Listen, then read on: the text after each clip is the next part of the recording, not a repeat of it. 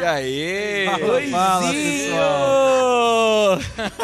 Cada dia é uma homenagem. No último foi pro Eduardo, agora é pra mim. É isso aí. Eduardo? Sejam... No último episódio começou com Fala, meu, como é que é? Não, não é o Eduardo, é outro panda, né? Ah, fala meu suporte, moleque. Essa é pra, pros IPIs, né, pra quem é da IPI.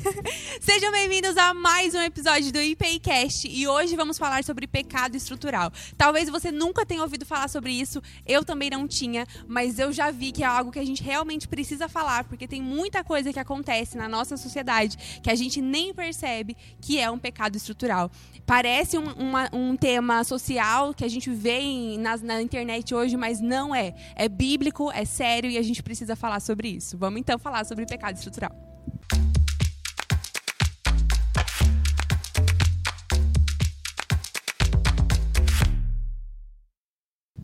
Eu acho que primeiro a gente precisa falar, né, o que, que é isso. Então, é, quando o ser humano ele, ele mergulha no pecado, é, toda a ordem estrutural do mundo ela se altera, né? Não só o ser humano passa a ter uma natureza pecaminosa, mas a palavra de Deus vai dizer que o pecado entrou no mundo. Então esse pecado ele é muito maior do que a soma das nossas individualidades. As coisas que acontecem por conta do pecado nesse mundo que destrói o ser humano não tem a ver somente com a decisão que eu tomo a partir das minhas escolhas, mas tem a ver com situações onde há uma força nesse mundo que, que perpassa pela nossa mentalidade, a nossa forma de ver as coisas, onde o pecado ele passa a ter um fator estrutural, ele atinge, por exemplo, toda uma sociedade em um determinado ponto. A gente poderia falar aqui, por exemplo, a questão da orfandade. Quando uma criança fica órfã e ela perde o, o alvo de amor das pessoas e ela passa a tá, entrar na estrutura do Estado, onde ela é um número, ela é um, uma pessoa ali perdida, mas ela, ela não tem. A gente muitas vezes fala do órfão, mas a gente não pensa, não, mas eu vou fazer alguma coisa a respeito da orfandade. Pode até ser que eu não adote, mas eu vou me, compra, eh, vou me compadecer dessa causa, eu vou enfrentar essa causa, nós vamos mudar essa realidade como igreja. Então, acho que isso que é o pecado estrutural, né? nessa dinâmica onde não é uma decisão minha, mas uma decisão de todo o grupo social. A gente, a gente pode falar sobre alguns outros exemplos de pecado estrutural, além da orfandade, é também o próprio machismo, a violência contra a mulher, o racismo, a, você vê um grupo específico sendo menosprezado, diminuído, a sociedade andando, por exemplo, em idolatria ao dinheiro, acho que também serve, né, como isso, as perversões sexuais, tem muita coisa que parece que estão enraizadas na nossa sociedade e que em coletivo as pessoas começam a aceitar aquilo como normal e nós que somos cristãos, que levamos a Bíblia como nossa verdade, precisamos compreender que não dá para aceitar isso e viver a nossa vida normalmente como se isso também fosse parte de uma normalidade. Uma coisa que muitas vezes nós ouvimos aí, né? É, pô, se Deus é bom, por que, que essas, essas coisas acontecem, né? Por que, que tem gente passando fome? Por que, que é, tem gente sendo abusada, né? É, onde está Deus nisso tudo, né?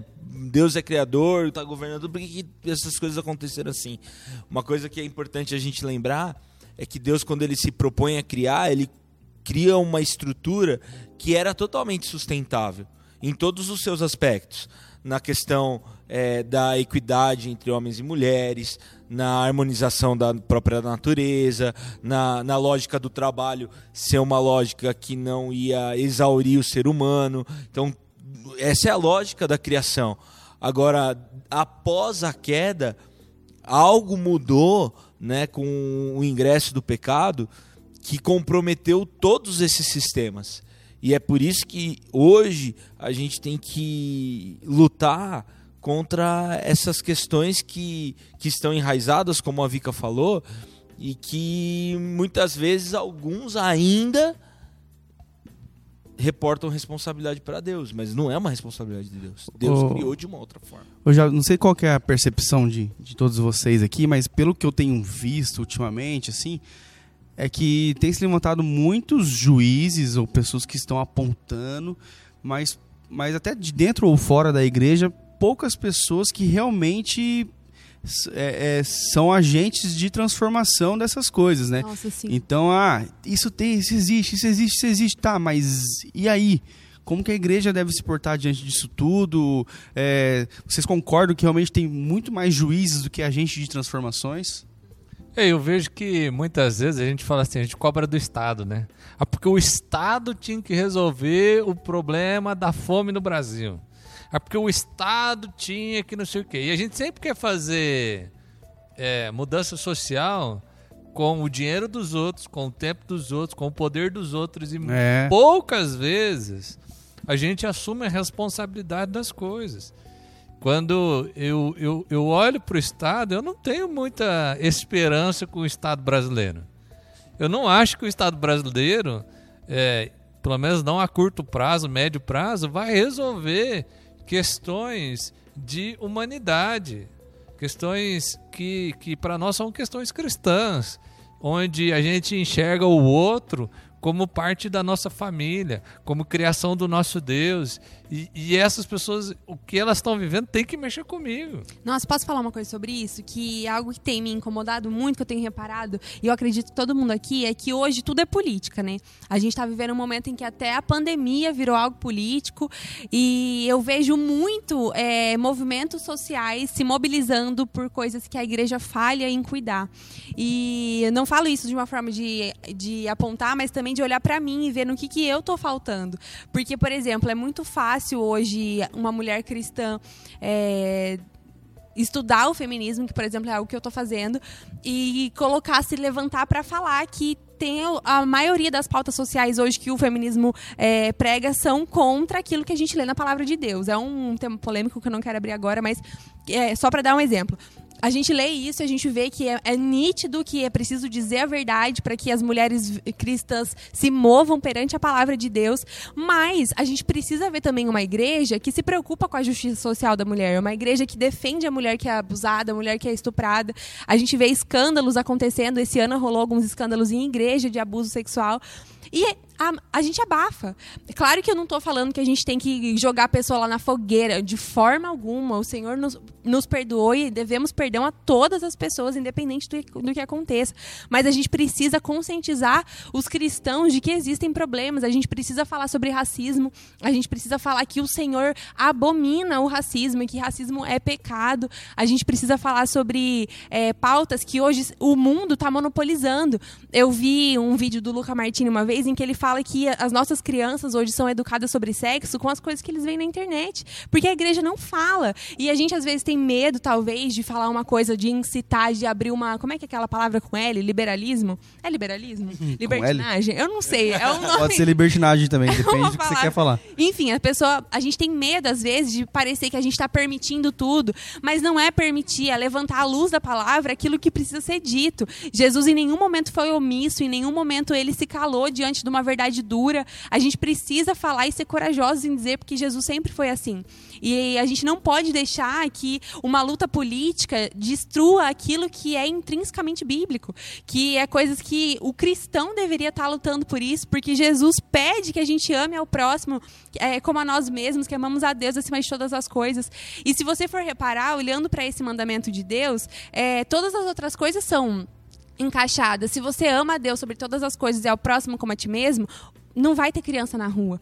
O morador de rua não vai passar fome. Então a gente tem que olhar para esse lado. Você falou sobre a questão da, do feminismo, né? E, e eu penso que esse é um exemplo onde a gente consegue eh, tirar das escrituras eh, a visão de Deus para a relação homem mulher e também como Deus enxerga cada um na sua individualidade.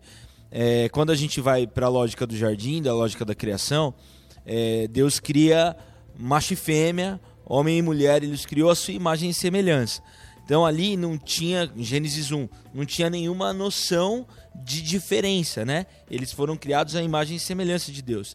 Em Gênesis 2, quando ele começa a relatar a história a partir do primeiro homem, ser humano criado, né? Que aí foi o homem, é, o Adão ele representa a família até a queda. O nome Adão, né? Não era o um nome pro homem, mas era o nome da família. Nós falamos isso já num outro podcast.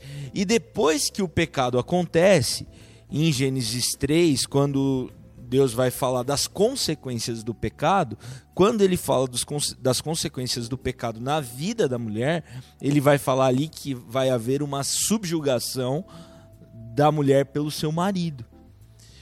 Como consequência, uma disfunção, como consequência da queda. da queda. E aí a gente vai ver isso no mundo antigo, né? Como as mulheres foram é, ainda mais é, depreciadas na, quando a gente olha para alguns elementos históricos, cidades que nem contavam as mulheres nos seus censos. Alguns anos atrás eu fiz uma, um treinamento para é, pós-catástrofe, né? E eu e o Rodrigo, a gente fez esse treinamento, né? Para ajudar em, em situações assim. E uma estatística que, trouxeram de algum lugar é, no, no, no Sudeste Asiático, onde uma cabra valia mais do que uma mulher. Em que ano? Fosse. Não, agora. Recente. Isso para pro, os dias de hoje. Olha aí, Ainda pessoal. hoje acontece isso.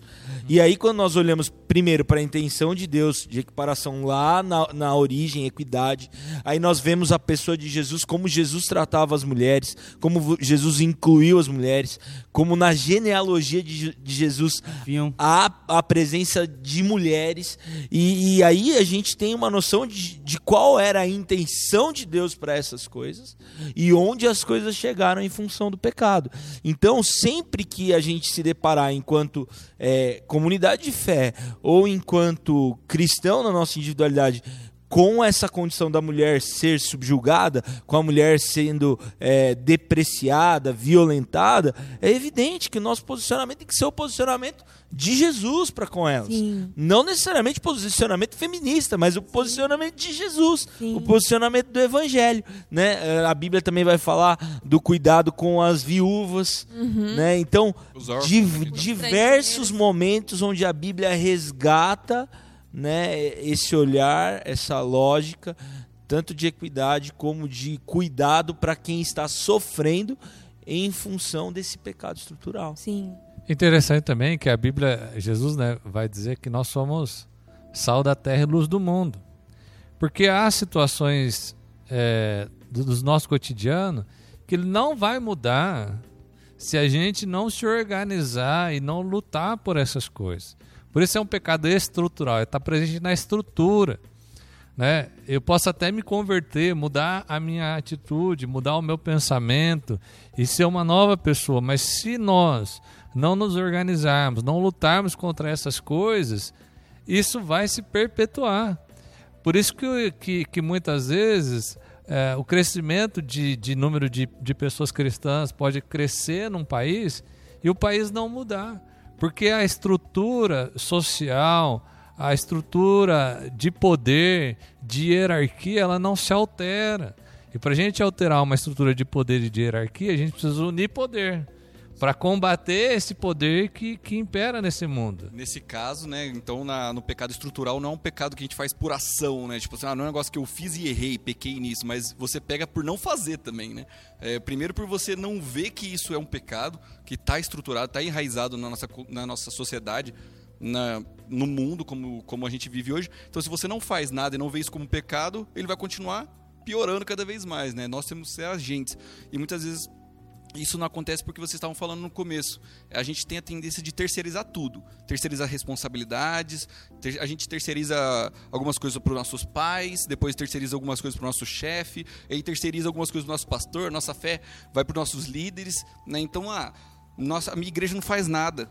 E você faz o quê? Não, mas minha Sim. igreja não faz nada. Se tivesse alguma coisa na minha igreja, eu iria. Né? Então, tipo assim, a gente acaba terceirizando isso também. A gente jogando no colo dos outros a responsabilidade. E a gente não quer pegar pra gente. Né? E, e é essa forma, você vê que é um pecado e você agir, que é o fato de a gente ter cristãos que mudam o mundo. Né? E Eu acho que o que mais faz falta, eu vejo em mim, eu tanto e oro muito por isso, me falta urgência, senso de urgência, de que, meu, a- a gente precisa entender que quem tá do nosso lado, às vezes, nunca vai ter outra oportunidade de ser amado como Jesus amaria e talvez até de conhecer a palavra verdadeiramente de Deus, sabe? Eu tenho estudado muito sobre o movimento evangelista e o- grandes evangelistas com no passar do- dos anos, né, da história da nossa humanidade, desde que Jesus trouxe foi é, como um ato evangelístico grande ele precisa ser acompanhado de um movimento social, de uma ação social junto. Porque muitas vezes você pega. Eu tenho um amigo que tem essa história, que ele foi conversar uma vez com um morador de rua, o morador de rua falava versículos decorados para ele. Isso acontece muito, gente, porque nós vivemos num mundo que ele é. No mundo não, num país que ele é denominadamente cristão. As pessoas têm acesso à palavra de Deus. Mas a pergunta é: por que, que a pessoa sabe o versículo, mas a vida dela não foi transformada? Porque não é simplesmente ler a Bíblia, essas pessoas precisam ser amadas de uma forma diferente. É levar uma comida e passar um tempo com essa pessoa, esse morador de rua, conversar. É apoiar é, uma pessoa perto de você que está passando por uma dificuldade muito grande. Às vezes ela é um amigo íntimo, mas não é cristão. É entender que a gente tem que ter urgência agora. Porque, primeiro, que a gente, eu, Vitória, posso morrer hoje, essa pessoa pode morrer hoje, e Jesus pode voltar hoje hoje. Aleluia, vem Jesus.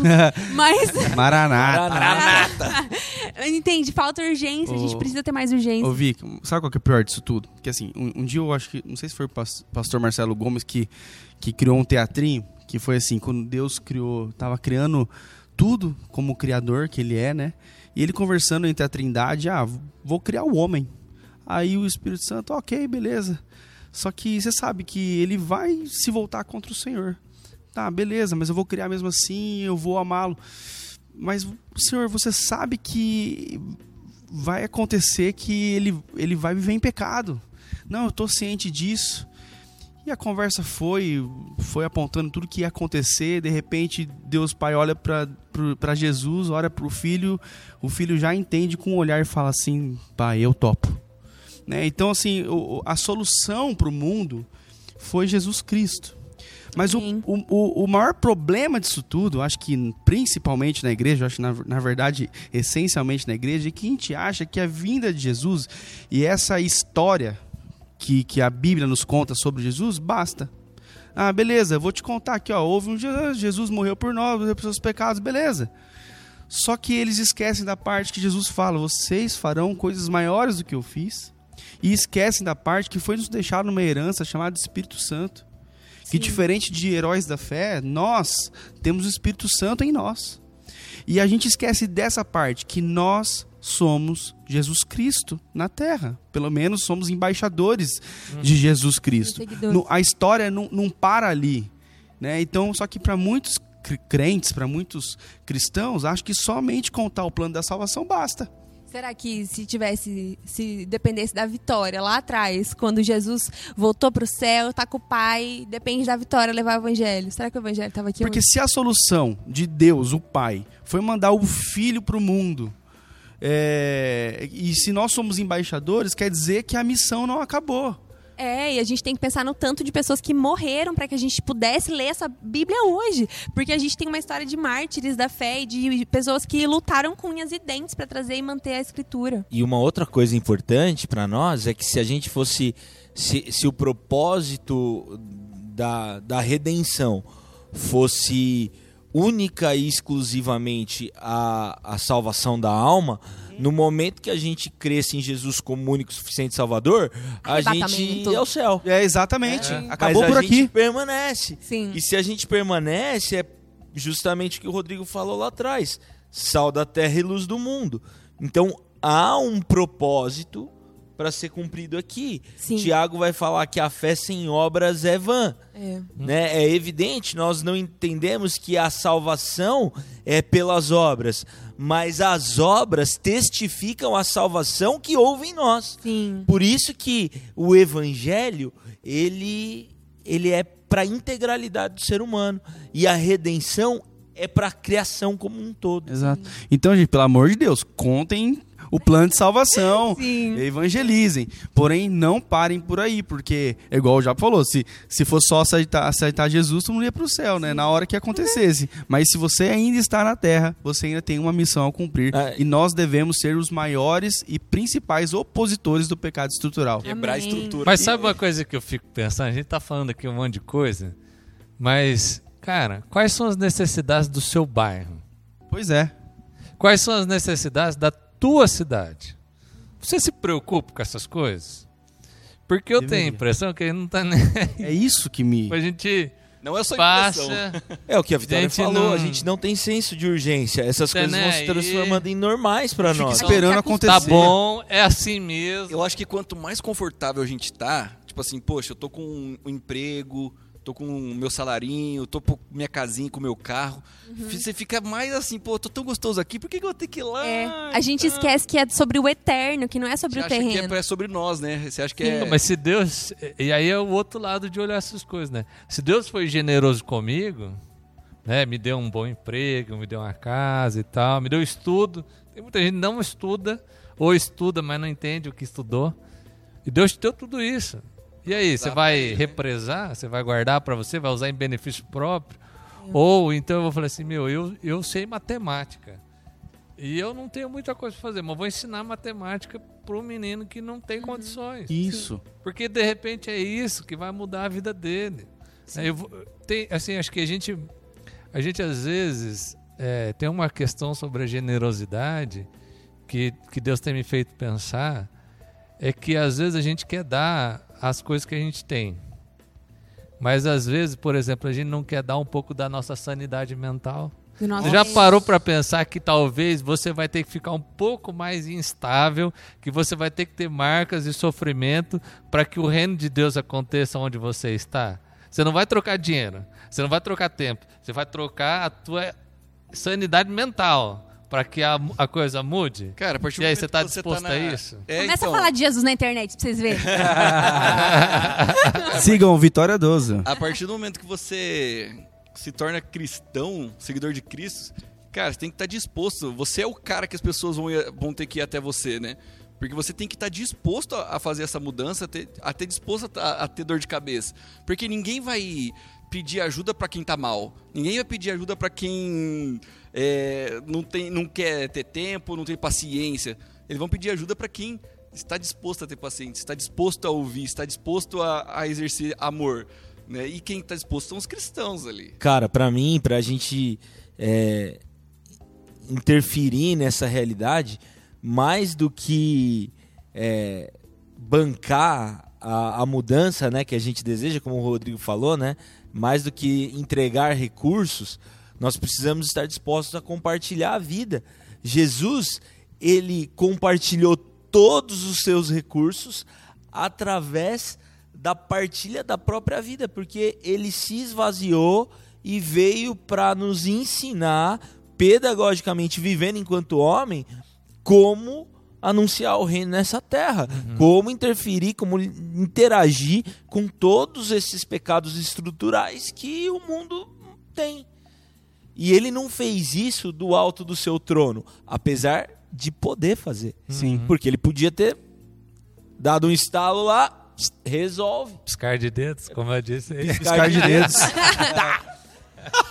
É Uma legião resolvido. de anjos. né? Mas ele não, não, ele se esvaziou, tomou a forma de homem, nos deixou uma pedagogia e cabe a gente trilhar o caminho do nosso mestre, né?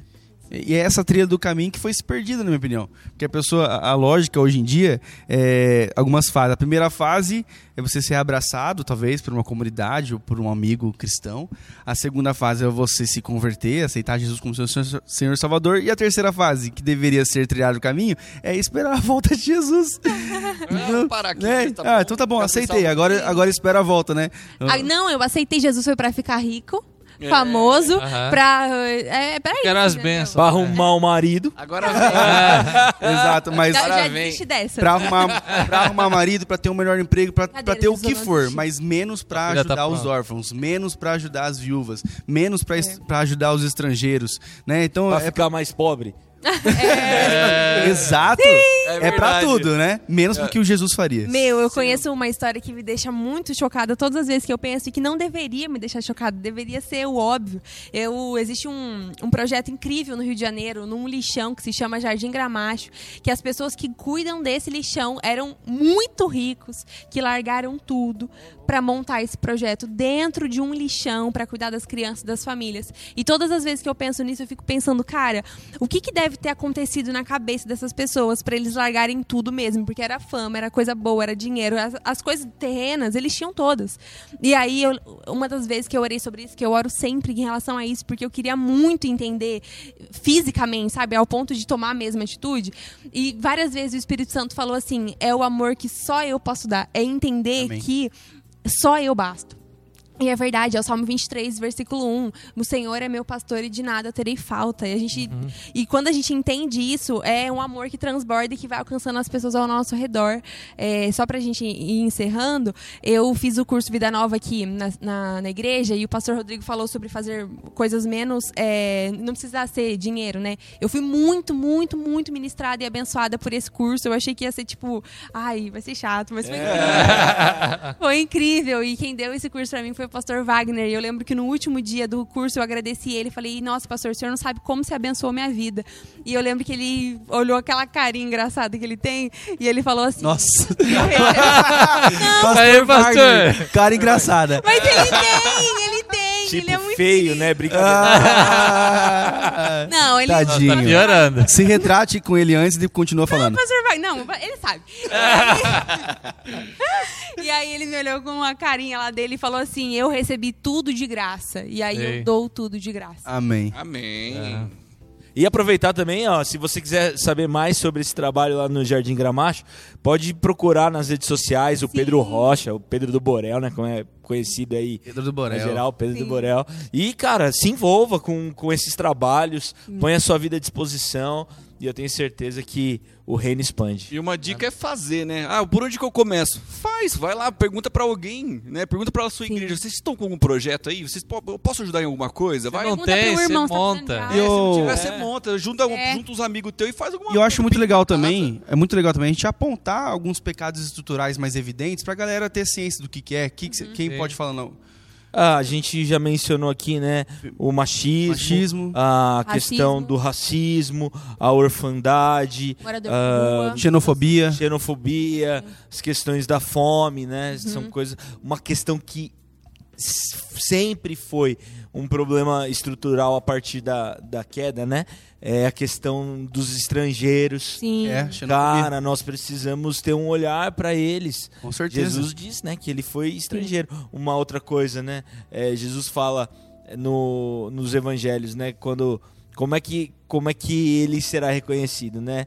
Quando ele esteve doente, as pessoas foram visitar. Quando ele esteve preso e também e assim, então assim, o pessoal nas penitenciárias, é, quem está doente, Toda minoria forma, que está sendo reprimida, devemos é abraçá-los. muito louco, assim, que a gente tem a maior doença hoje seja obesidade e tem gente que passa fome. Isso pra mim Nossa, é. Isso, isso é muito estranho mesmo. Aquele é a Ainda bem que todos coisa. nós somos magros aqui e podemos falar disso. Claro, né? Ó, Mas é aquele, É o cu. tô usando o é branco, aquele gente. negócio- é aquele negócio que, tipo assim, ah, 2% de toda a riqueza do mundo. Não, como que é? Tipo, 90% de toda Nossa, a riqueza sim. do mundo tá, Tá na mão de mão 1%. de 2%. É. Sim, assim. exatamente. Cara, É. tá alguma coisa a gente tá tem errada. que se indignar com essas coisas, a gente tem que lutar por elas, a gente tem que se envolver, a gente tem que ser Jesus nessas Amém. coisas também. É verdade, gente. Amém. É isso, É isso. espero que isso tenha de alguma forma ministrado ao seu coração. Ore sobre isso, converse com as pessoas perto de você. Não precisa ser uma grande ação, mobilizar a sociedade. Você pode começar com quem está do seu lado. E o seu chamado não para na mensagem da salvação.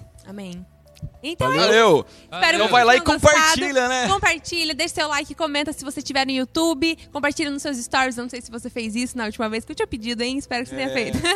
e é isso. Spotify. É, marca a Vitória 12, porque daí ela vai conferir, entendeu? ah, moleque. Valeu. Oi, pessoal.